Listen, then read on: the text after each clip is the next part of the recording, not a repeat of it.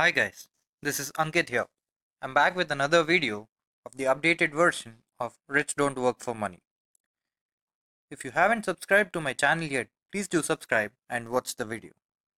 When Robert was 9 years old, Robert and his childhood friend weren't invited to a classmate's beach house because they were poor kids in an affluent school. After being told by his poor dad, his father, who was a teacher and made a good living but always struggled to make ends meet, to simply go and make money. He and his friend Mike just did that. They collected empty toothpaste tubes, which at that time were made of lead. They melted them down and used plaster molds to make counterfeit nickels. They were soon set straight by Robert's dad, who told them they should talk to Mike's dad, who never finished 8th grade but ran multiple successful businesses. Mike's dad, the rich dad, agreed to teach them, but on his terms. He had them work three hours every Saturday morning at one of his convenience stores, dusting the food packing and cleaning. He paid them 10 cents an hour, which Robert usually spent on 10 cent comic books. Fairly quickly, Robert grew disenchanted with the boring work and low pay. When he told his friend he was going to quit, Mike told him that his dad said that would happen and that Robert needed to meet with him.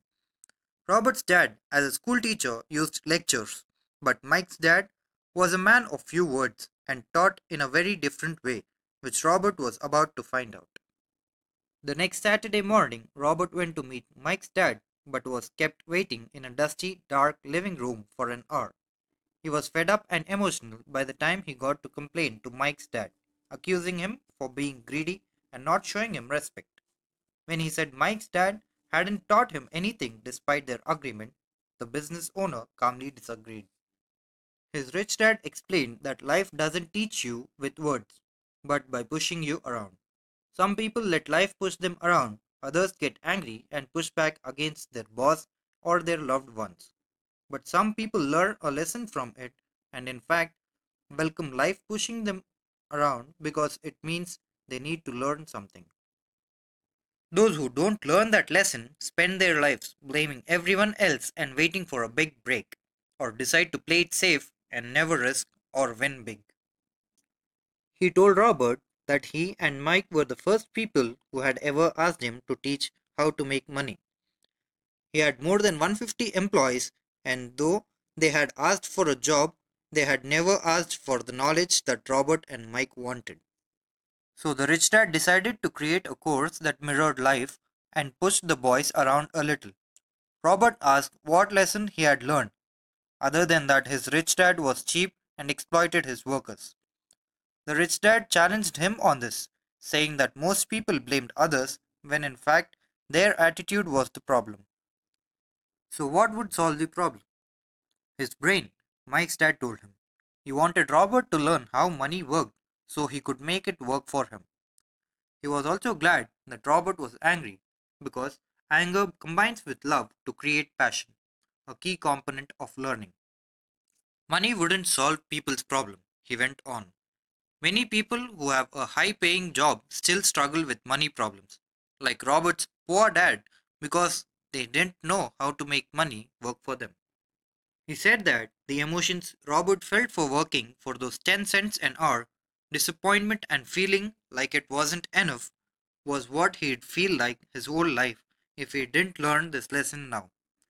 He introduced Robert to the concept of taxes, explaining that the poor and the middle class allow the government to tax them, but the rich don't.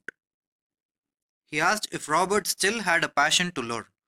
When he said yes, his rich dad told him he was going to stop paying him for the work at the store.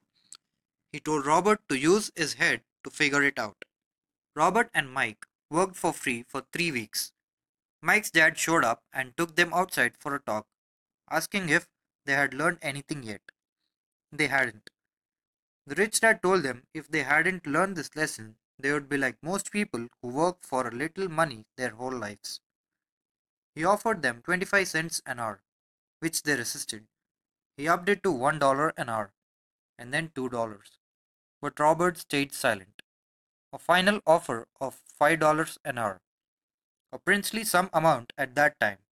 solidified for Robert that he wouldn't be bought. The rich dad said that it was good they didn't have a price. Most people did, because their lives are controlled by fear and greed. Fear of being without makes them work hard and earn a paycheck. But once they have that money, greed gets them thinking about all the things they could buy, which makes them need more money, which makes them spend more. It's what the rich dad called the rat race. He told the boys that the first step was admitting to themselves what they were feeling. Too often, people reacted to their emotions instead of thinking logically. They are afraid to admit that money is running their lives, and so money controls them. It's not just the poor who face that fear. The rich often operate from a place of fear. He wanted to teach the boys to not just be rich because money doesn't solve the problem. School is important, he told them, but for the most people, it's the end, not the beginning.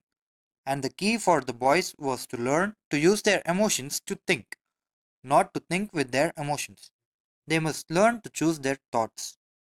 He told them to keep an eye out for ways to make money, saying, The moment you see one opportunity, you will see them for the rest of your life. The boys did, and soon they saw an opportunity in creating a library where the kids could pay an admission fee and read as many comic books as they could in two hours.